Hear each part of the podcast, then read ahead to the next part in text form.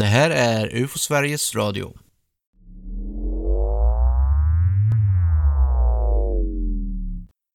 Jag heter Tobias Lindgren och hälsar alla våra lyssnare välkomna. Idag är jag väldigt glad över att få presentera Fred Andersson och Jimmy Beris, kända för allt möjligt men framförallt för deras alldeles förträffliga podcast, Märklighetsfaktorn. Varmt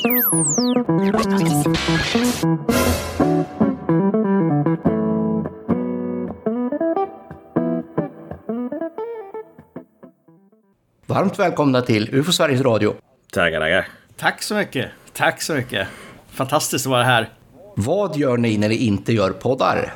Ja, ja, ja Fred, jag, jag, jobbar med, jag jobbar med, jag brukar säga att jag jobbar med kommersiell TV. Eh, så att jag är redaktör och researcher och även för inslagsproducent för eh, en massa olika TV-program. Och jag menar förr i tiden var det mycket så här Farmen och Bachelor och Det Okända. Men de senaste åren har jag egentligen nästan uteslutet jobbat med spökjakt. Den, den, eh, den paranormala serien med Jocke och Jonna och LaxTon och gänget som, som letar spöken eh, över eh, halva världen i alla fall. Europa och Sverige. Så att där gör jag research och jag skriver manus som man säger, vilket inte betyder riktigt att man kanske skriver manus på ett filmsätt. Men man bestämmer lite grann. Vad ska ni undersöka? Vilka frågor ska ni ställa? Vem ska ni träffa? Och så vidare och så vidare. Så det är väl det, jag, det, är väl det som gör att jag får bröd på bordet i alla fall. Ja, och jag, eh, Jimmy, jag eh, jobbar... Eh, min, min bröd på bordet har inte så mycket med märklighetsfaktorn att göra. Jag är e-sportsproducent, så jag reser runt om i världen och producerar sändningar för Rocket League. Men det som gjorde att jag kom in i det här var att jag jobbade en ganska lång period, några år, på Aftonbladet som videoredigerare på den tiden så hade de Aftonbladet morgon, vilket var ett morgonprogram där man skulle producera tre timmars innehåll varje morgon. Och då, då kunde man ju, då var de ju väldigt tacksamma av random grejer. Och jag älskade ju saker med Loch Ness och ufon och grejer. Så då skickade jag, skickade jag nyheter till redaktionen tills de sa, du vet du vad, vi har ingen aning om hur vi ska berätta det här. Du får komma och berätta det här själv. Och då fick jag programmet Jimmys eh, sjuka värld som gick på Aftonbladet och TV3 några, några i, i månader eh, och höll på med det i något år. Och sen när det lades ner, när Aftonbladet skulle bli inom citationstecken seriösa, så gick jag och Fred ihop, för jag och Fred eh, jobbade ihop eh, inom tv ett par år där innan och blev eh, goda vänner och det var väldigt tydligt att vi båda hade samma, eh, samma intresse och det ledde till podcasten Märklighetsfaktorn. Det kanske blir lite krångligt för publiken att hänga med när vi tänker på det här begreppet märklighetsfaktor. Vad betyder egentligen märklighetsfaktor för er?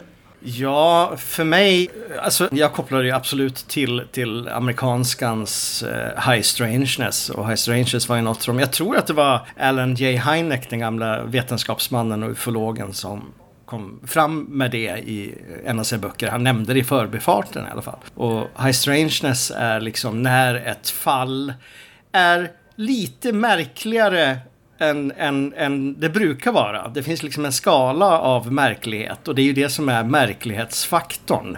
Desto högre märklighetsfaktor, desto konstigare blir fallet. Personligen jag tycker om sådana fall när det går långt bortanför en liten prick i skyn eller eh, en, en gungstol som rör på sig lite grann i ett hemsökt hus. Jag vill att det ska hända mer grejer, att det ska bli knasigare.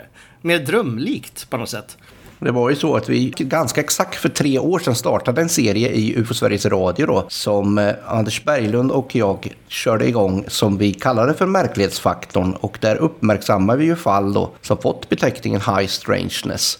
Första avsnittet då handlade ju om pannkaksmannen som vi sa, Joe Simonton och det är ju det lite då som har fått stå som ansiktet utåt för det här begreppet märklighetsfaktorn eller High Strangeness som du just sa där. Jo Simonton var ju en kille där som fick pannkakor från italienare i silverglänsande tefat och det är väl märkligt nog. Det, det, är det och, vi, och det är ju ingen slump att, eh, att, att, att vi, vi delar namn med det där. Vi, vi tog det lite i, eh, det var ungefär samtidigt som vi började podda där och eh, vi satt och funderade på ett namn och sen så bara, vad är så här, man ville typ kalla det High Strangeness men det didn't make sense med tanke på att vi vill göra en svensk podd. Och sen så bara, hur vad är det? Och sen såg vi det där namnet och sen kom vi aldrig ifrån det namnet riktigt. Eh, så ja, det har vi ju, det, det, det har vi ju, det, det snodde vi ju rakt av eh, så att säga. Eh, det, det, det jag erkänna. Det är ju det är ju en viss skillnad ändå. Det är en viss skillnad ändå. Ni kallar er märklighetsfaktor. Eh, och sen en siffra och vi verklighetsfaktorn. Så det är ganska stor skillnad ändå tycker jag. Ja, just det, just det, just det. Det är enorm skillnad ju. Mm. Ja, men även innehållsmässigt så har ju de här avsnitten och poddarna en helt annan, ni har en helt annan approach till ämnet än vad vi har i UFO Sveriges Radio. Ja, vi har ju en, vi, vi har ju definitivt en humoristisk take på det. Alltså vi vill ju att det ska vara, eh, vi, vi tycker att det här är roligt på ett liksom, att allting, ju galnare det är, desto roligare är det. Och, och vi är kanske inte riktigt ute på att avslöja varje sak. Vi vill nog, vi vill nog tro väldigt mycket, men UFO Sverige är lite seriösare i sin ton. Vi, eh, med det sagt så tror vi inte på allting som kommer. Men även ett lustigt eh, spöke som är lätt att motbevisa är en rolig video att titta på kan vi tycka. Men sen får man förstås gå in och, och, och anse att, ah, att det är nog inte sant. Men det var en ganska lustig grej när varulven hoppade genom fönstret. Alltså du vet, den liksom taken på det. Ja. Ja, jag, jag, jag tycker själv att, eh, att generellt inom ufologin så kan det ibland saknas en viss humor. För många fällor är ju helt absurda. Som Joe Simonton du nämnde. Eller en av mina favoriter, eh, Mrs John Hingley med sina eh, de här älvorna slash utomjordingarna som flög in som hon ville bjuda på te och hålla på. Det, det, finns så mycket humor i just High Strangeness-delen. Det finns så mycket humor i den höga märklighetsfaktorn. Och eh, ja, det, där, det, där ska man kunna, jag tror jag har tagit upp det, man ska kunna diskutera väldigt lång tid om, om det kanske är så att fenomenet i sig innebär humor automatiskt. Eh, att det är en del av det hela. Eh, men det är, det är, en helt annan diskussion. Jag brukar ju säga att UFO Sveriges Radio gör inte underhållning, men det gör inget om det är underhållande. Även om vi då siktar på kunskapsbaserad folkbildning Oh ja, och det, det, och det, tycker, det tycker jag är grymt naturligtvis. Speciellt, jag, jag älskar när man som er, eller generellt som UFO-Sverige, grottar ner sig i ett fall. Man börjar verkligen vrida och vända på varenda sten för att hitta både ren fakta, rykten, legender, motsägelser. Vad är det egentligen som stämmer? Som jag brukar säga, tror man på allting där ute så, så finns det inga mysterium kvar och då är ju livet lite tråkigare tycker jag. För att när det är ett mysterium. Fan, jag gillar det alltså. Jag, jag gillar när man tittar mm. på... Och man kan säga lite så, man kan dra jämförelse att om ni är SVT så är vi MTV. Det tänker jag. ja, men vi får ofta, ofta hejarop och glada tillrop när vi är sådär knastertorra. Ja. Alltså folk gillar det. Ja, ja. ja det är ju det bästa. Älskar det. Det är... Jag tänker att det finns en gräns där. Det får inte bli för akademiskt. Nej. Det får inte bli för mycket. Det måste ändå finnas någon, någon tråd av uh, underhållning. Ja, men det har ni. Ni har ju humor i, i, i UFO Sveriges Radio, tycker jag. Och, det, den, och där är väldigt, väldigt, väldigt torr humor. Speciellt när, när du och Thomas, tycker jag, när ni sitter och pratar om saker, då blir det verkligen en närmast brittisk torr analys på ett väldigt humoristiskt sätt stundtals. Medvetet naturligtvis, men, men, men eh, Thomas tycker jag har en... Han levererar sina analyser perfekt eh, när det gäller de här små humoristiska inslagen. Du också naturligtvis Tobias, jag menar inte att dissa dig här. Men ja, fan, ni, det är en fantastisk kombination tycker jag. Jag tycker ju att vi ska försöka få med så många olika röster som möjligt i UFO Sverige, vilket har varit lite svårt därför man det ofta kommer åter tillbaka till samma röster. Om det är någon som undrar varför det hela tiden är samma personer som pratar. Men det, är också, det, är, det blir också väldigt familjärt. För då vet man ju att ah, nu, nu är Anders hälsa på i studion eller nu är, nu är Thomas, eh, nu är Thomas på plats. Och det, eh, jag menar, det är, det är, som, det är, det är som att se en, en, en, en kär gästskådis i en i en tv-serie. Nu vet man att ja, men nu är han eller hon med. Okej, då, då kommer det vara en, en viss känsla. Jag menar, när Johan är med från Rapportcentralen, då blir det extremt analytisk. analytiskt. Det, det, det, det är ju den mest analytiska personen eh, ni har, tror jag, i, i er podcast. Någon nämnde i förbifarten att Johan Gustafsson är våran Leif GW Persson. Den är... Ja, ja, ja. ja, precis. Exakt, exakt. Men jag tycker att vi går över och pratar lite om UFO Sverige.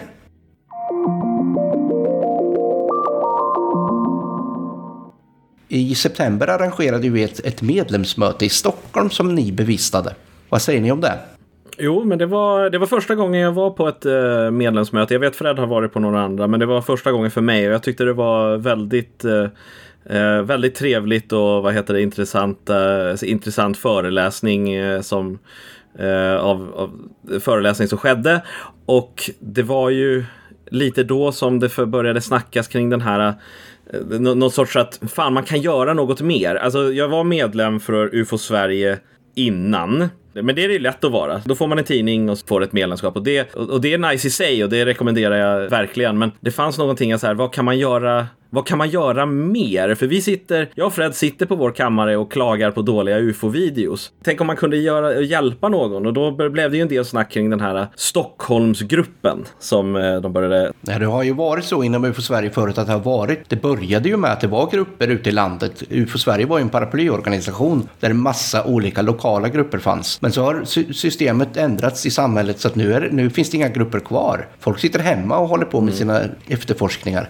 Men då, vi vet ju att det finns väldigt många i de här större städerna där, där det finns folk som faktiskt vill träffas. Exakt, och det, det var ju väldigt tydligt när vi var på plats att det var väldigt stort intresse för det här med liksom, att, att samlas. Det var många som, när det frågades vilka är intresserade, så var det en hel del människor, inklusive jag och Fred då. Det känns ju som att det, det finns liksom ett stort intresse, men jag tror också att det är det här, det är lite svårt att, vad heter det, arrangera saker. Det är ju det som är liksom grejen. Och jag, tror att det är, jag, tror det är, jag tror det är lite internets fel. Så här, man träffas inte liksom IRL lika mycket som man brukade göra och det gör det lite svårt att det här veta var man ens ska börja med en sån här sak. Och det tyckte eh, nog både jag och Fred också. Men någonstans så ändå så snackade vi väl ihop oss att så här för att jag har förstått att det har funnits en Stockholmsgrupp tidigare som lagts ner, eller hur? Ja, det har funnits flera Stockholmsgrupper som lever ett tag och sen det, det är som en tändande tändsticka, den brinner ut ganska fort.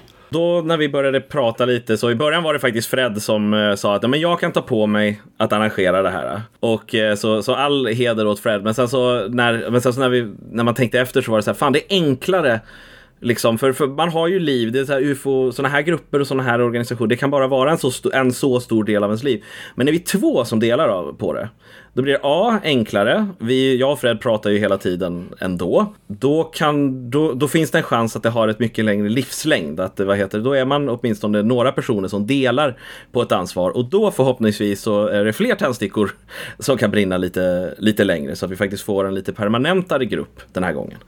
Ja, jag, jag känner också att, att eh, jag, jag gillar... För att vara en otroligt bekväm 45-åring så gillar jag ändå vissa former av utmaningar. Och dels eh, tanken på att kunna vara med och jobba med UFO Sverige som jag mer eller mindre har injicerat genom att ha läst hundratals tidningar eh, de senaste åren. Jag har ju köpt på mig ohyggliga mängder med UFO Aktuellt. Eh, så börjar man känna sig som en del av det på ett annat sätt och man inser också vilken otrolig historia och bakgrund UFO Sverige har och hur det har utvecklats genom åren.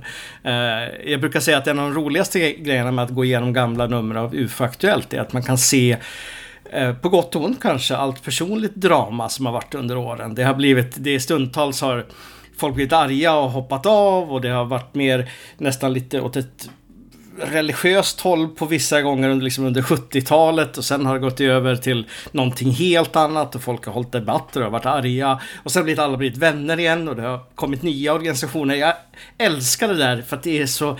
Det är en sån djupgående historia som har landat i det UFO-Sverige som är idag. Som är så oerhört eh, solitt i sin, i, sin, i sin kompetens, i sin personlighet om man kan säga det om en, en förening eller en organisation. Eh, och det vill jag, jag ville liksom vara en del av det. Jag ville känna att jag, fan, jag kan vara, jag kan vara med och... Bidra skulle jag säga. Ja, men liksom var, var, var, med på tåget helt enkelt och, och, uppleva detta. Sen om det innebär att gå ut och identifiera Venus en natt eh, eller en kväll. Det, det är liksom fine, bara, bara man är med på tåget. Ja, det har ju verkligen varit en berg och dalbana de här 50 åren då, för vi firar ju 50-årsjubileum precis i år. Även om det egentligen var 52 på grund av en tråkig pandemi då, men eh, det är lite som livet självt. Det är väldigt dynamiskt fram och tillbaka, upp och ner. Och jag ser ju gärna att den här föreningen lever i 100 år till. Så att eh, vi fyller på och gör bra saker. Men i Stockholmsregionen är det alltså någonting på G nu. Ja, exakt, exakt. Tanken är ju att jag och Jimmy ska hålla i det. Eh, vi har igen, vi har inte kommit igång så mycket med det ännu och jag tror att det har varit ganska klokt. För som du nämnde innan, det, det är lätt att, att eh, elden tar fart och slocknar snabbt. Nu har vi haft en långsam uppbyggnad eh, och vi har ännu inte, vi kommer att ha ett möte med Claes Svan om just detta och gå igenom lite närmare på hur vi ska kunna lägga upp det, hur vi ska kunna nå ut. Just Stockholmsområdet, Stockholm i sig ser jag som en utmaning på det sättet att jag vill inte vara fördomsfull mot stockholmare men det, det, känns, det känns som att människor här uppe det finns ett seriöst intresse för, för sådana här saker, sådana här ovanliga saker. Men folk vågar fan inte riktigt snacka om det på samma sätt. För att det kanske verkar lite... Men det i sig är väl en mission så god som någon? Ja, ex exakt, exakt. Jag menar, personligen, jag, de senaste åren när jag bara kände att Ja. Okej, okay, ja, nu har jag kommit över 40. Nu skiter jag fullständigt i vad folk säger längre. Nu, nu kommer jag vädra mitt intresse för ufon, kryptologi och annat hur mycket som helst. Och det tror jag också underlättar när man går in och gör en sån här sak. Speciellt i den här stan och det här området. Jag vet inte vad du säger om det Jimmy. Är, är folk mer skeptiska utåt när det gäller sånt här. Ja, men det, vi märker ju det nu också i vår podcast att så här, det finns någon sorts yttre liksom, skepsis. Men så fort man kommer liksom innanför, och jag märkte det liksom när jag sitter och pratar med kollegor, så så fort man liksom nämner det här så, blir, så är det väldigt många som bara så här, nej men det där, åh jag har en sån bra grej, jag såg ett ufo, jag såg ett spöke en gång och det, och det är det som vi liksom märker att det finns alla de här galna historierna Eh, eller galna, men det finns alla de här fantastiska historierna liksom och väldigt enkla historierna som fortfarande är väldigt konstiga. Som liksom ändå förtjänar någon sorts undersökning eller någon sorts tanke eller åtminstone bevara eller på sin eh, minsta nivå i alla fall ett bevarande. Så folk liksom sitter på men som bara blir, ja just det. Och det det är liksom värt, det gör det liksom värt att göra för att var, det på samma sätt som liksom folktro försvinner ute i landet nu för att det aldrig har blivit nedskrivet och sådana där saker. Så man, man, det är nästan så det är en kulturgärning på ett sätt. Mm, mm. Ja, jag menar, jag kan bara nämna lite kort. Jag, jag, som jag jobbar inom tv-branschen så är ju alla hippa och coola där. Men jag vet en programledare som när han var ute och gick på Gärdet som är liksom mitt inne i Stockholm en natt på väg hem så mötte han en gigantisk rocka som flaxade förbi över honom kanske 20-30 meter upp i Gärdet mitt i en sån. Sådana historier når ju aldrig ut.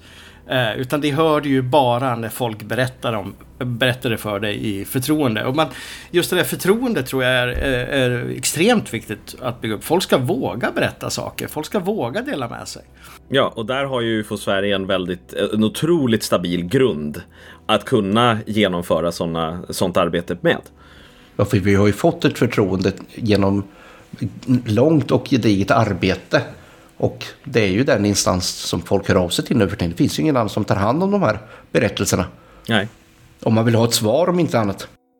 Nej, väldigt, väldigt sant. Jag menar, som sagt var, att vara en del av det, vilken ära. Så att eh, vi ser otroligt mycket fram emot att se vad vi kan göra i Stockholm. Hur vi kan bygga upp detta. Eh, och vilka, kanske det som jag tycker mest om, nämligen vilka människor kommer vi träffa genom detta. Vad kommer de ha att berätta? Och nu sitter det här säkert några i Stockholmstrakterna som är väldigt intresserade av att få vara med och veta mer. Och nu när de har lite julledigt här tänker att det här borde, det här borde min grej också. Vad ska de göra? Hur, hur, hur kontaktar de då er? Vad är er plan för det? Ja, jag tror som... Jag skulle säga så här, som läget nu så har vi ingen... Vi har inte tillgång till någon officiell Stockholmsadress eller mailadress. Men jag råder er helt enkelt att skriva till UFO Sverige, Lars Svan, eller till UFO Sveriges officiella mailadress. Info at ufo.se Exakt. Och säga att ni är intresserade av Stockholmsgruppen så ser, vi, ser de till att det kommer oss till handa. Det tror jag nog är det enklaste. Låter alldeles utmärkt.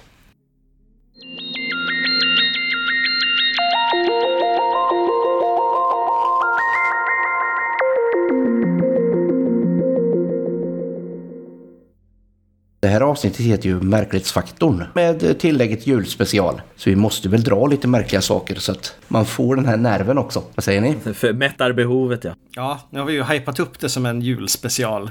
Ja, min, min tanke har hela tiden varit att nu skulle det bli jul för hela slanten här i det här avsnittet. Uh, så uh, ja, jag tror både jag och Jimmy har grävt upp lite uh, spännande historier med jultema.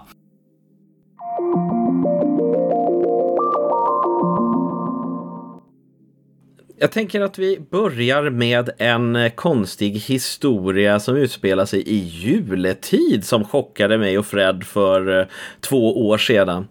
Det var den 9 december 2020 som en övervakningskamera hos en bonde i USA fångade någonting eh, väldigt bisarrt och videon ligger på Youtube. Videon börjar otroligt abrupt och visar en koinhägnad Plötsligt så bryts lugnet av att en ko kommer fallande med en oerhörd hastighet genom taket ner, i, eh, ner bland de andra kossorna. Som att den har eh, som att den har släppts på extremt hög höjd.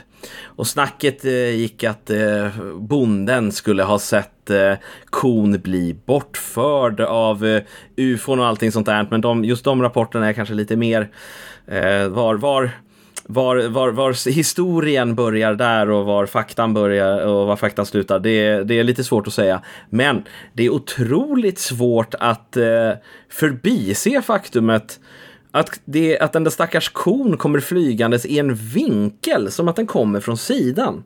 Inte att den liksom snett ovanifrån, inte att den liksom faller rakt igenom taket som att den av någon anledning hängde på taket, vilket är konstigt i sig, utan som att den kanske tappats i någon sorts fart. Och den där blir det jäkligt konstigt. Som en missil då? Skulle du säga. Ja, som en ko, eh, precis som en komissil som far. En musil, en musil. En musil, ja. Just det. musil, ja. Eh, ja, Fred, vad, vad, har du för kommentarer på denna videon? Jag kommer ihåg när den här eh, gick i märklighetsfaktorn. Men nej, alltså det, det är ju en jättebra video. Jag tycker väldigt synd om den här stackars kon dock. Jag menar, vad, vad har den fått vara med om? Jag menar, det har varit mer logiskt på något sätt om det var en ren. Om du tänker att det kanske är en av jultomtens renar. Eh, eller är renar? Hjortar? Renar? Ja, renar. Rudolf, ja, ja, precis, som hade kraschat ner. Um, har, har, du sett den här videon, Tobias? Eh, ja, och det, det, ser ju inte ut som kon blir jätteskadad heller. Den blir ju inte mosad på något sätt med tanke på att den nej, kom, ser ut att komma i den farten den kommer. Så det, det, är ju väldigt konstigt på det viset, för den reser ju på sig sen väl.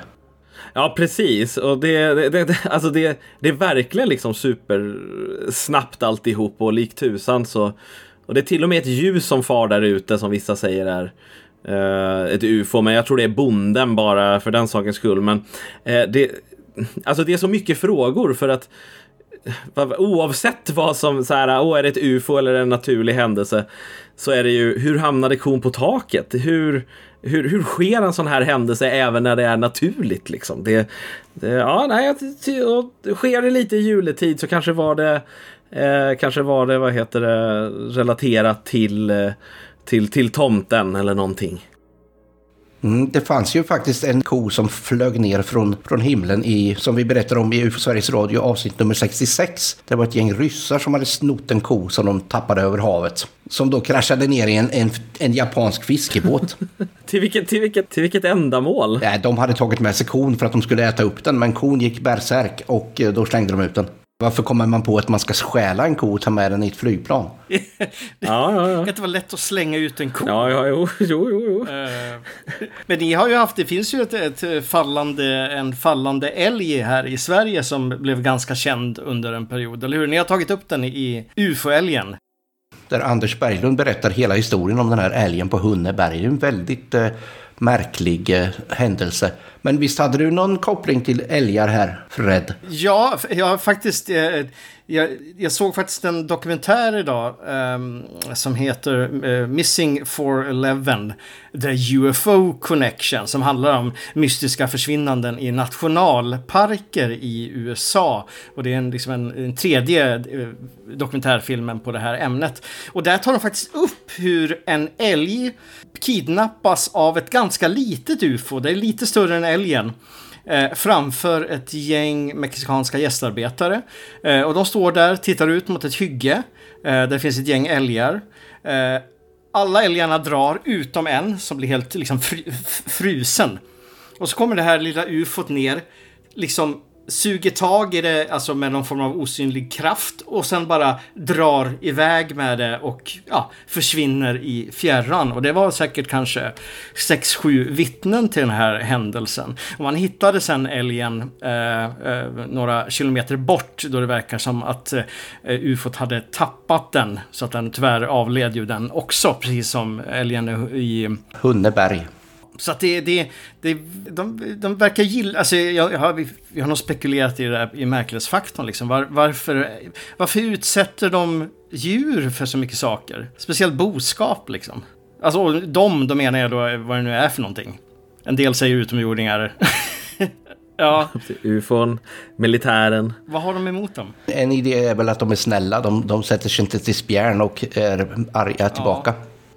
Just det. Fast en stor älg. Just det, just det, just det. Mm. Ja, ja precis. Ja, ja kanske. Ehm, ja, jag har grävt upp lite, lite spännande tomteobservationer. För det finns ganska mycket eh, observationer av jultomten och saker som tillhör honom. Och eh, jag hittade två små märkliga som jag tänkte berätta.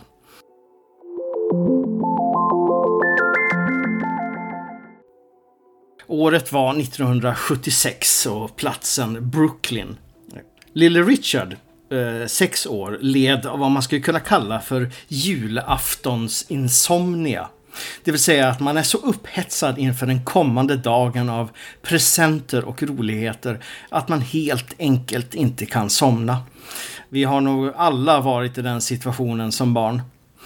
Hans sovrum var vanligtvis en del av vardagsrummet med, med hjälp av en skjutvägg. Men just denna gången hade hans föräldrar öppnat upp för att kunna ge mer plats till den stora ljusbeklädda granen. Från sin plats i sängen kunde Richard se trädet tydligt och hade bestämt sig för att hålla sig vaken.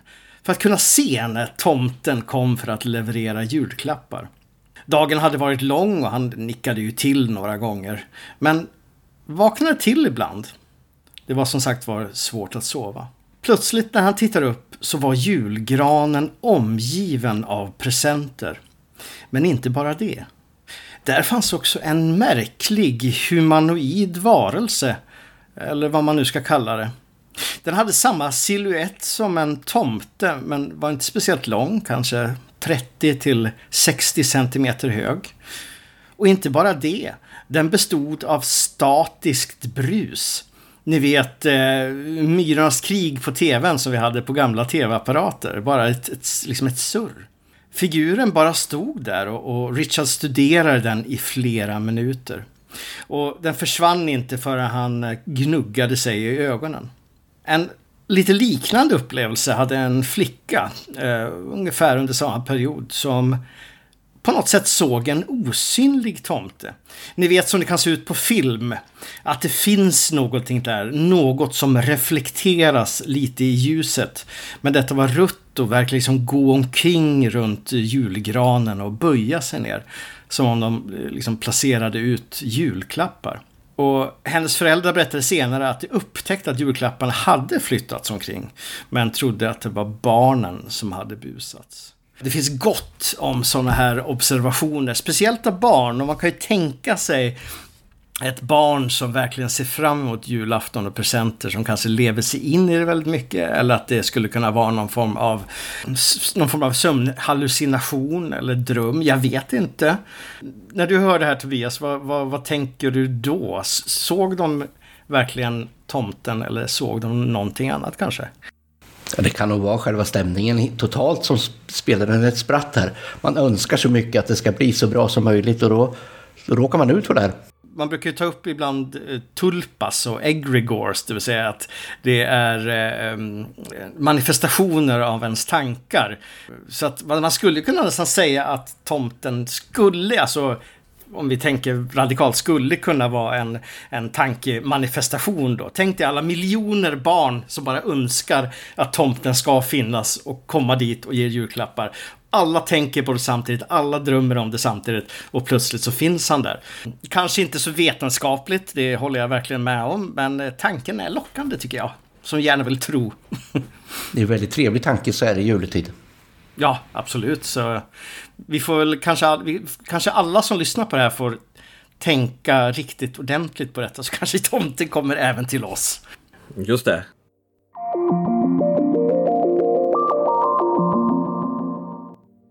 Och eh, jag lyckades gräva fram en lite lustig, eh, julig historia som eh, tar oss till den 15 december 1956. Och vi är i Derry i New Hampshire som ligger i nordöstra USA. Alfred Horn, en familjefar, var ute i skogen för att intressant nog hugga sig en julegran. Skogshuggaren var mitt i sitt arbete när han blev chockad över att se något som stirrade på honom. Några meter ifrån han så står en liten grön varelse runt 60 till 70 centimeter hög.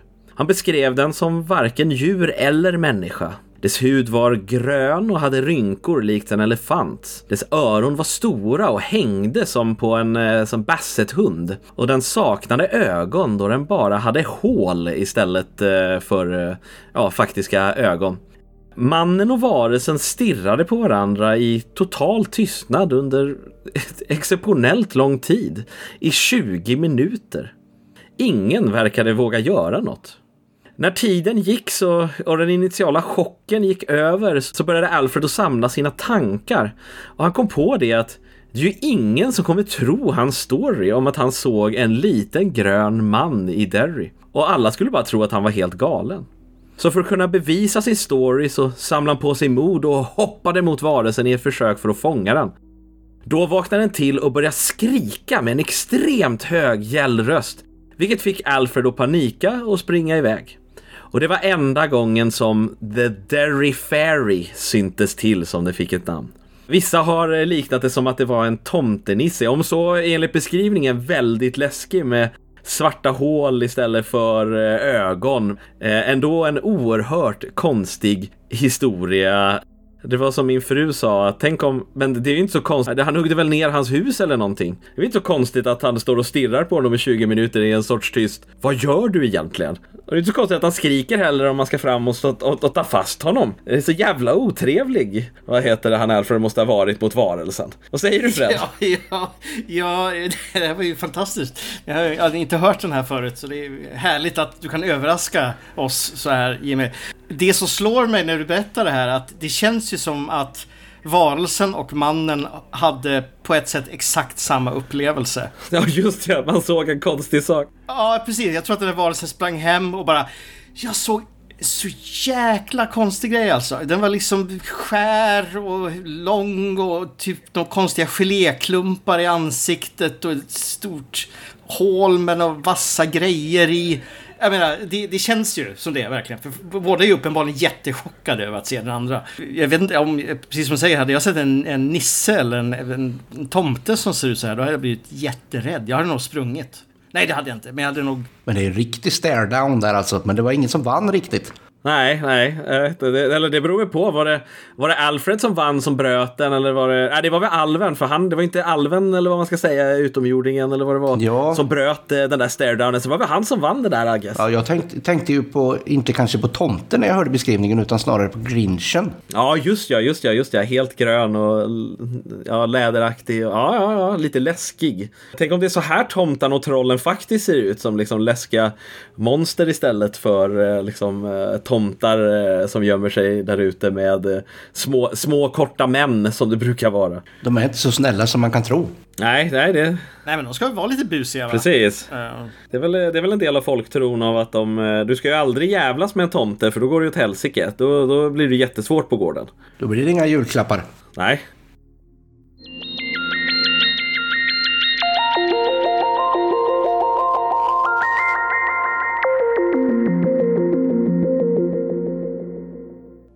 I avsnitt 37 av UFO Sveriges Radio så hade vi en historia om Men in Black som berättades av Johan Gustafsson. Och han sa då att det var det märkligaste han någonsin hade läst. Alltså världens konstigaste händelse. Jag raljerar väl lite över det att han satte ribban lite högt. Det handlade då om saker som helt plötsligt bara försvinner och jag har en berättelse om en jägargubbe som också helt plötsligt försvinner. Historien tar vid vid 22-tiden på en kväll i början av 1967. En man som säger att han kom körande på vägen västerut från den lilla orten Ryd i Småland. Kvällen var stjärnklar och det var fullständigt vindstilla och jag satt i godan rod, körde kanske 90 km i timmen, lyssnade på radion när ett par hundra meter framför mig i strålkastarljuset jag skymtar något på vägen. Först trodde jag att det var ett djur, men när jag kom närmare kunde jag tydligt se att det var en människa som gick där till helt till synes ovetande om att en bil närmar sig. Jag blinkade med helljuset men utan resultat. En gång längre tillbaka i tiden hade jag sett en berusad man som gick på vägen. Med detta i mitt minne så bromsade jag kraftigt. Min förvåning ökar nu när jag ser mannen på nära håll. Aldrig har jag sett en nu levande människa i så ålderdomlig klädsel. Jag var nu tätt in på honom, krypkörde långsamt ut med vänsterkanten så långt jag kunde. Han var klädd i löst sittande blusliknande kraglös grå rock av grovt tyg sammanhållen i midjan av rem. Byxorna var grå och liknade ett material som var ålderdomligt. Remmar hade virats runt skenbenen och var fasta i ett par mockasinliknande mjuka skor. På huvudet hade han en mörk kullig hatt. Över axeln bar han en jaktväska och på höften ett par hängande kruthorn. I vänster hand höll han en lång flintlåsbössa med smal kolv och kindstöd. Jag kunde se hur mannen var långhårig och bar ett kraftigt skägg. Jag hoppades att han skulle vända sig om så att jag skulle få se hans ansikte. Emellertid tog han ingen notis om att jag var där. Med blicken fäst mot hans huvud rullade jag upp längs med honom. I samma ögonblick som han skymtades i sidorutan var han försvunnen. Jag tvärbromsade, tände en ficklampa, hoppade ur bilen i tron om att han ramlat omkull på vägen, men den låg öde, tom och skogen var tyst och mörk omkring mig. Tyvärr blev jag fullkomligt skräckslagen och körde därifrån i rasande fart. I slutet av november befinner jag mig ånyo på samma plats. Vid samma tidpunkt på kvällen, jag ser återigen mannen. En skillnad är att vägbanan är fuktig och mycket mörkare. Därför kan jag se mannen nu ännu tydligare i strålkastarljuset. Dessutom har högertrafiken hunnit infinna sig varför jag nu borde ha bättre förutsättningar att observera mannen nu när jag passerade honom på höger sida. Jag noterade även att denna gång att han bar bössan i vänster hand. Inte tycktes han göra mig något ont så jag tog mod till mig och beslöt att gå till botten med det hela. Jag la i friläge, öppnade dörren på glänt och tog en ficklampa medan jag rullade sakta framåt mot den märkliga uppenbarelsen. Just då upptäckte jag att han hade ingen skugga. På en sekund var jag ute på vägen och den låg lika tyst som gången innan. Inte minsta ljud, fotsteg, prassel i skogen. Ingen låg i diket och tryckte. Inga fotspår kunde höras eller ses. Det var vindstilla och stjärnklart och månsken. Vägen saknar belysning och någon bebyggelse finns inte i närheten. Inga andra trafikanter som gav upphov till dessa ljuseffekter. Inga buskar eller träd eller växtlighet. Inga mjölkbord, skyltar eller liknande som kunde spela mig ett spratt. Efter den här upplevelsen körde jag till en gård och knackade på och bad att få låna telefonen.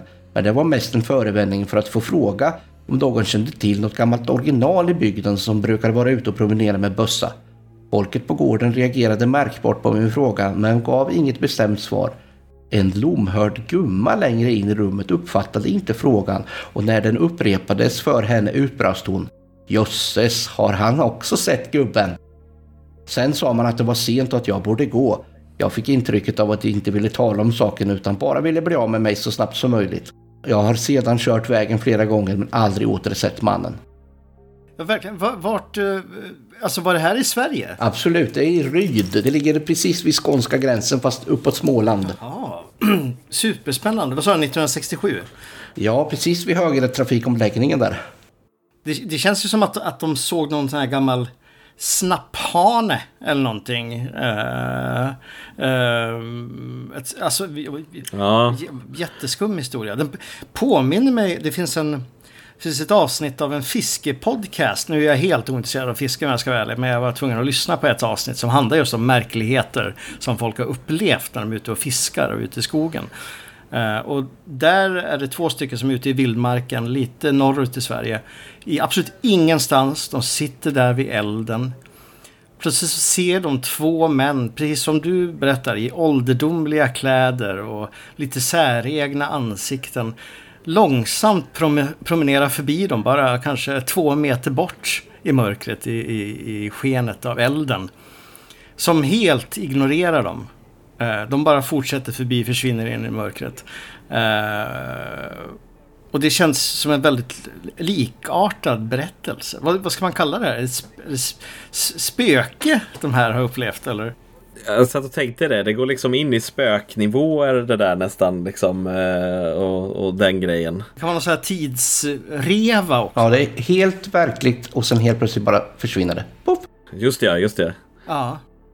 Det finns ju också en berättelse som Claes Svahn har skrivit om när det kommer ett gäng karoliner utgående från skogen rakt över vägen in i modern nutid. Och sen helt plötsligt bara försvinner på andra sidan och upplöses i intet. Ja, det är en helt... Jag läste om den ganska nyligen. Jag tror det är i hans bok eh, Det Okända. Jag tror det är där den finns med. Men den är ju, den är ju helt galen den historien. Och det här stackars paret som... Jag tror de sitter i en bil va. När de ser det här. Är fortfarande liksom... Vad, vad, vad händer där? Um, man, undrar ju så, man undrar ju hur ofta sådana här saker händer då, kanske utan att, man, utan att någon är där. Mm -hmm. uh, och, och, hur många som sitter på sådana här historier där man kanske är, nu, nu var det här två historier där det kanske tog sig till en extrem, men det är så här att om man kör förbi, kör förbi en gubbe med ålderdomliga kläder på vägen, det är så här, ja, alltså det händer väl det, det händer väl de flesta höll jag på att säga vid något tillfälle att man kör förbi något original som de beskrev det där liksom. Så man undrar ju eh, man undrar hur mycket sånt eh, som är kanske har en extra nivå av mystiskhet om man bara tittar lite närmare. Jag tänkte jag skulle återgå eh, efter denna mystiska berättelse Tobias till en annan mystisk berättelse. Det är såklart, vi har bara mystiska märkliga berättelser här idag. Det är såklart. Eh, men jag vill fortsätta på ämnet tomtar.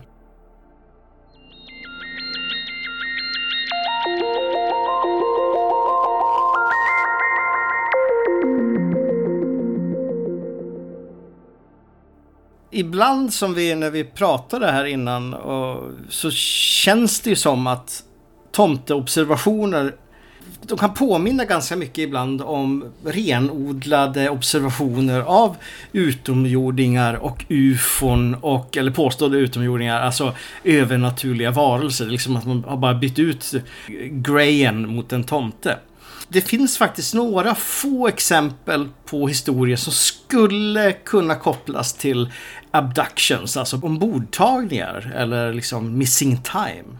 Vi har till exempel Michelle som berättar om hur när hon var barn hade smugit ner för att se om tomten hade kommit med några klappar. Vilket är ett genomgående tema i de här historierna. Alltid barn, kolla klappar. När hon kommer ner till vardagsrummet så ser hon tomten stå där och hon går nyfiket fram mot honom. Men desto närmare hon kommer jultomten, desto mer groggy blir hon. Desto mer... Ja, alltså hon, hon, ja, hon blir mer groggy.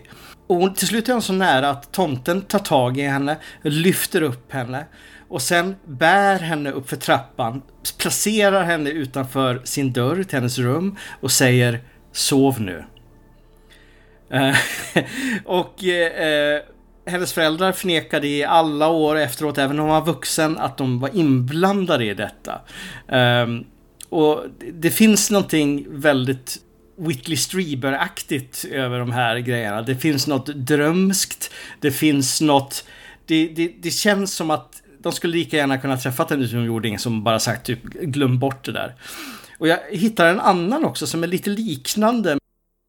Den handlar i alla fall om Andy. Eh, och det här skedde när han var åtta eller nio år. Och samma sak där. Han gjorde som alla barn gör. Han smög ur sitt rum för att kolla om tomten varit på besök. När han kom till trappan, där han, han, liksom, han kunde liksom inte se vardagsrummet där nere. Så känns det plötsligt som att han svävar ner för trappstegen. Och han svävar in i vardagsrummet där han ställs ner på golvet. Framför en stor tjock man med röd dräkt och stort skägg. Den här tomten då, för det ser ut som tomten, står och pratar med Andys syster. Andy blir jätteglad och han springer fram till tomten och ger tomten en stor kram. Tomten verkar vara vänlig. Han visar upp och titta här, de här presenterna ska ni få. Och han liksom presenterar det här på ett väldigt fint sätt. Sen så säger han till barnen att nu får ni gå upp och sova igen. Nästa morgon när Andy vaknar så var han naturligtvis osäker på om det här var en dröm eller inte. Men han fortsatte att tänka på det i alla fall. Några år senare, då han var tonåring, så frågade han faktiskt sin syster. Då tog han mod till sig för att fråga om den här händelsen. Men hon förnekade att hon träffat tomten. Däremot så kommer hon tydligt ihåg hur hon låg i sin säng, hörde ett ljud på botten, bottenvåningen, klev ur sängen och började gå och sen så vaknade hon upp några timmar senare i sin säng. Vilket känns som ett väldigt klassiskt fall av missing time, fast med tomten. Tomten kanske är mer sinister än, än vad man tänker. Han är egentligen ganska snäll mot dem, men det, uppenbarligen... Ja, jo. Ja, jag, jag tycker det... Alltså när man börjar gräva ner sig i tomteträsket Tobias, då, då börjar man... Då blir, det, här, det blir som så här med älvor och feer och troll. Det blir Jacques Vallée av det hela. Typ allting är samma sak. Det är, liksom, det är bara vår egen perception av händelserna som spelar in. Liksom. Jag menar, i ett annat sammanhang kanske de såg Bigfoot där nere i vardagsrummet. Jag vet. Skulle han få plats där kanske?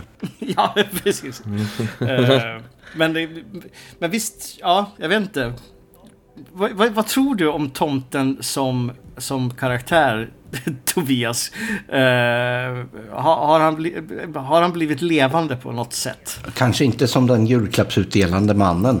Mm. Snarare som ett naturväsen någonstans i, i mänsklighetens utmarker. Det, det tror jag mer. Just det, ja. Mm. Ja, ett naturväsen. Absolut, jag älskar det. Ja när jag växte upp så hade vi ju inte den klassiska tomten utan då var det, det var tomten ifrån, eh, det var tomten ifrån Rismyran där vi hade fäbod som kom och hälsade på. Det var inte liksom den eh, Nordpolen-tomten.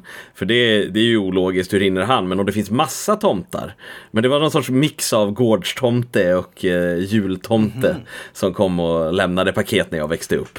Så, men det made more sense. Det var mer logiskt i alla fall. Ja, jag har faktiskt ett traumatiskt tomteminne. Jag kan gärna kort dela med mig om det. Eh, det här bodde i Hökåsen utanför Västerås. Jag vet inte hur gammal jag kan ha varit. 6-7 år? Nej, 5-6 år kanske. Eh, julafton, eh, min mors man på den tiden, eh, ska naturligtvis gå ut och köpa tidningen. En klassiker. Ja, en klassiker. Så han gör det och vi sitter naturligtvis och väntar på att jultomten ska knacka på dörren. Och vi bodde i en villa, ska jag säga. Vi var de enda som bodde i den här villan. Plötsligt hör vi bankningar från, från vinden. Och vindsluckan var liksom i hallen precis utanför vardagsrummet. Liksom höga bankningar. Och jag blev jätterädd, kommer jag ihåg. Så även, redan där var jag väldigt stressad. Eh, så mamma hakar loss den här eh, luckan och släpper ner och där kommer då tomten med en sån här ful svensk tomtemask. Ni vet så här lite, ja ni vet på 70-talet, ni, ni ser den nog framför er. Och börjar dela ut julklappar. Uh, och jag tänker så här, men det är ju, det är ju naturligtvis hennes, hennes man, det är såklart. Men hur har han kommit upp på vinden? För den enda ingången till vinden, det är just vindsluckan han kom ner ifrån. Helt omöjligt att, jag kommer ihåg efteråt hur jag gick omkring och liksom försökte hitta en annan ingång till vinden, men det, fan, det finns inte. Men det är ett annat mysterium. Innan han ska dra och bege sig av, och när ingen annan ser, så lutar sig tomten fram mot mig och drar av sig masken. Han liksom vickar upp masken. och vad som möter mig där är typ en svart void med två vita ögon bara. Det, alltså det, är bara, det är bara svart un, un, under masken och de här vita ögonen. Sen på med masken och så kryper han upp på vinden igen. Försvinner. Tio minuter senare är, är, är, eh, min mors make tillbaka och har köpt tidningen. Så naturligtvis, absolut. Det är garanterat han på något sätt som gjorde detta. Men det där, det där, den där voiden, det där svarta under tomtemasken förföljer mig fortfarande idag. Låter lite som ett trauma där. Ja, det var, det var, det var ett klassiskt kindertrauma skulle jag säga. Eh, och eh, kanske därför som jag inte har firat jul på väldigt många år. Så att, eh, ja.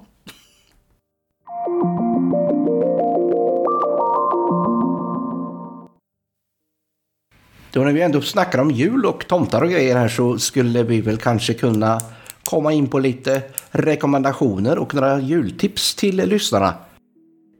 Ja, jag har, eh, det, det, finns, eh, jag har ett par, eh, det finns ett par liksom lite undangömda saker på Netflix med lite konstigt, eller med lite av det här konstighetstemat som jag verkligen rekommenderar. En, en, en favorit som jag har är en film som heter, en, en lite kortfilm, den är bara 40 minuter, som heter Alien Xmas. Som handlar om en liten Grey, en liten utomjording som kommer till Nordpolen för att stjäla alla prylar. Och ska, vad heter det, och sen lär sig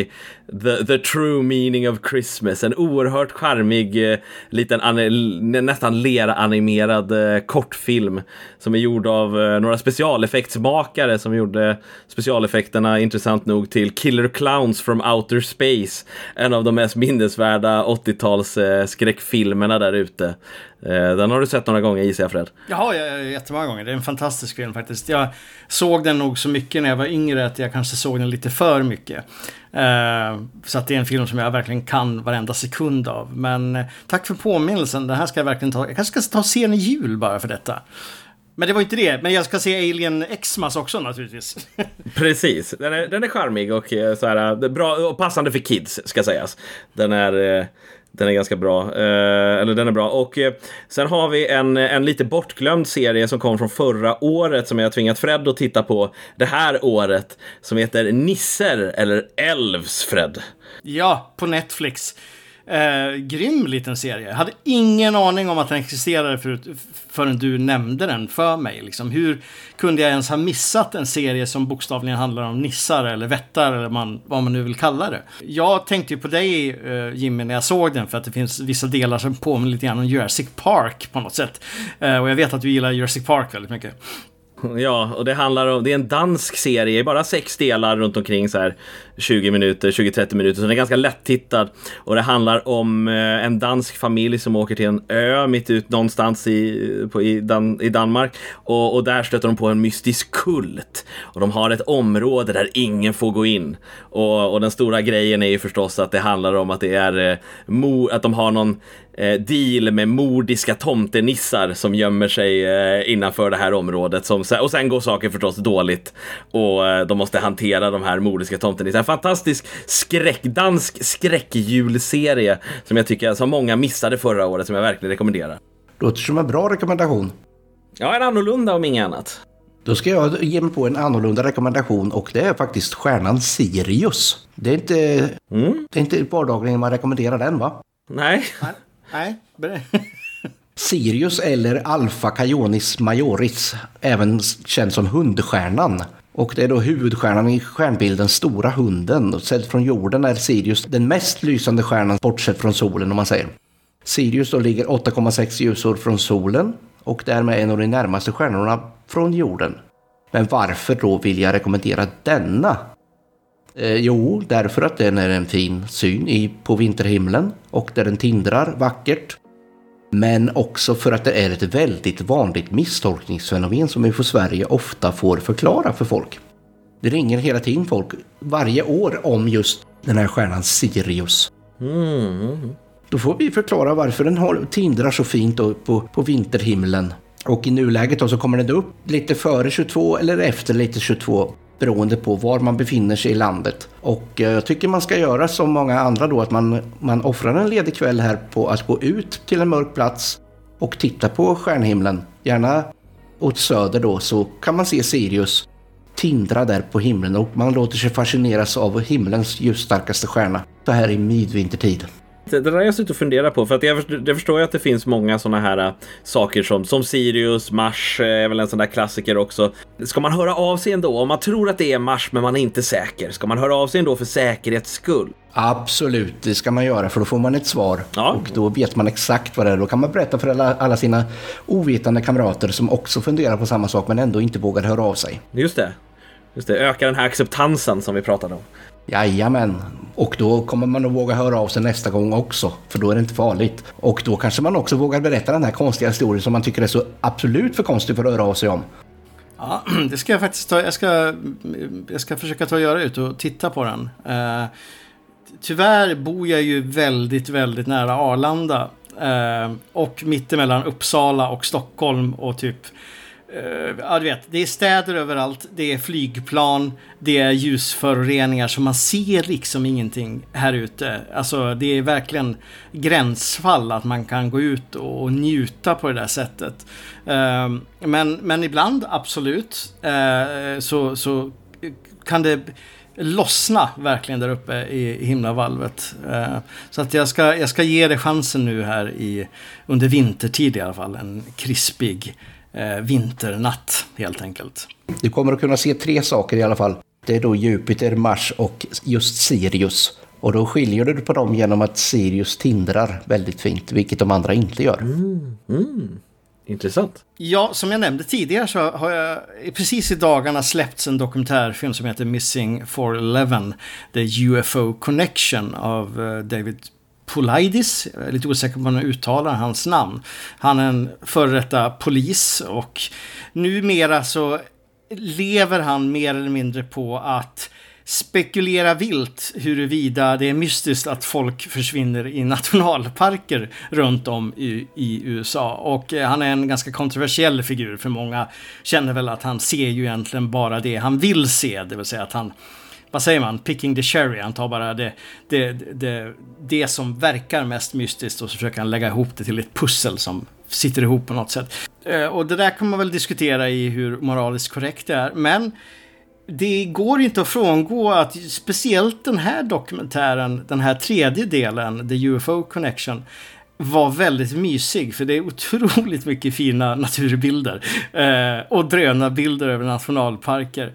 Dessutom så handlar den inte så jättemycket om mystiska försvinnanden utan mer allmänt märkliga ufo-händelser i nationalparker. Eh, han intervjuar bland annat Carl Higdon som 1974 var ute och skulle jaga eh, eh älg. Det finns någon, eh, något som kallas eh, eh, North American Elk, någon liten mindre form av älg tror jag. Eller det ska jag inte säga nu, men det är en, en amerikansk form av älg. Eh, han ser ett gäng älgar stå i en öppning där i skogen. Men de står liksom som att de är helt frysta. De rör inte på sig. Så att han tar upp sitt vapen, ska skjuta mot en av älgarna och eh, kulan slår i en osynlig barriär. Eh, sen ser han då också att det står ett fyrkantigt UFO. Genomskinligt, det är som en stor glaslåda. Eh, och, eh, och medan han står där och kliar sig i huvudet, han har plockat upp kulan, för att eftersom, och den har han sparat för övrigt. Eh, så kommer det fram en snubbe som heter Ausovon, tror jag. Eh, som har som s- hårda strån som hår. Ingen käklinje alls. Um, uh, han har bara... Han saknar en hand och den andra handen är ersatt med en kon. Uh, och, och den här figuren slänger åt honom fyra, fyra piller så här, käka ett av de här. Då gör han det naturligtvis. Vem skulle inte göra det? Uh, vilket gör att han vaknar upp i ett flygande tefat och ser hur jorden försvinner bakom sig. Och inte bara det. Det är han och fem stycken älgar där inne. Eh, så... Men när det där är avklarat så får han ett piller till och han vaknar upp panikslagen ute i skogen och när han sen hittas av polisen så säger han bara They took my elk, they took my elk. Ehm, och det här är en jätte jätteknasig historia. Nu drog jag den väldigt fort för er. Eh, som är värd, väl värd att läsa om och, och, eh, och gå på djupet på. För den är väldigt, väldigt konstig. Och han är väldigt gammal nu, men han är intervjuad i den här dokumentären och står fast vid sin historia fortfarande än idag. Det, det var exakt det här som hände. Han träffade en, en, en handlös man utan käkparti, mer eller mindre, som gav honom fyra piller och tog honom ut i rymden. Så det tyckte jag nästan var... Det är värt att se den här dokumentären enbart för det avsnittet i den. Mm. Verkligen hög märkesfaktor. God rekommendation. De som är läsande ser väl gärna att vi rekommenderar en bok här som kanske trillar in under julgranen och då har vi en helt ny bok som heter Nothing on Radar, The Valentage Mystery. Det handlar då om historien om det märkliga försvinnandet av Fredrik Valentic, en 20-årig nybliven pilot utanför Australien, södra Australien 1978. Boken är skriven av ufologen George Simpson och utkommen i år. Ganska tunn bok, väl värd att läsa i julmörkret. Ni som inte riktigt vet vad Valentic Mystery är, är ju att eh, den 20-årige Fredrik Valentich skulle flyga till King Island som ligger söder om Australien. Han flyger över Bass Strait och på vägen dit så händer konstiga saker och han försvinner och kommer aldrig mer igen. Vad säger ni om det? Jag har hört om det här fallet, eh, men eh, jag visste inte att det skrivits en bok om det som jag faktiskt verkligen, jättebra tips, för det här vill jag verkligen gå till botten med och gärna för jag, jag, du vet, det är en sån grej man har hört om i farten, man kanske sett något inslag i tv om det och sen inte mycket mer än så. Så att jag kanske mer, mer känner till själva legenden om det än den korrekta historien. Jag vet liksom inte hur mycket som är, som är hype och hörsägen runt detta. Den här boken kanske går på djupet om det, hoppas jag. Boken är ju, är ju ganska ny här då, så att den, den tar ju upp nya rön och den, den skiljer sig från de här skeptiska lösningarna som skulle vara stjärnor och planeter och att han skulle vara förvirrad och helt enkelt krascha i vattnet. Man har ju fortfarande inte hittat några delar efter hans flygplan så att det är fortfarande ett mysterium. Förhoppningsvis får vi svar någon gång i tiden, men det brukar vara dåligt med det nu. Det brukar vara dåligt med svar på sådana här års, eh, decennier gamla mysterier. 1978 är ju ganska länge sedan så att det är väl inte troligt att det flyter upp saker. Nej, det gör inte tyvärr det. Men eh, mysterium, ett bra mysterium är ett bra mysterium oavsett. Den ska jag köpa i alla fall. Kanske beställa den på en gång.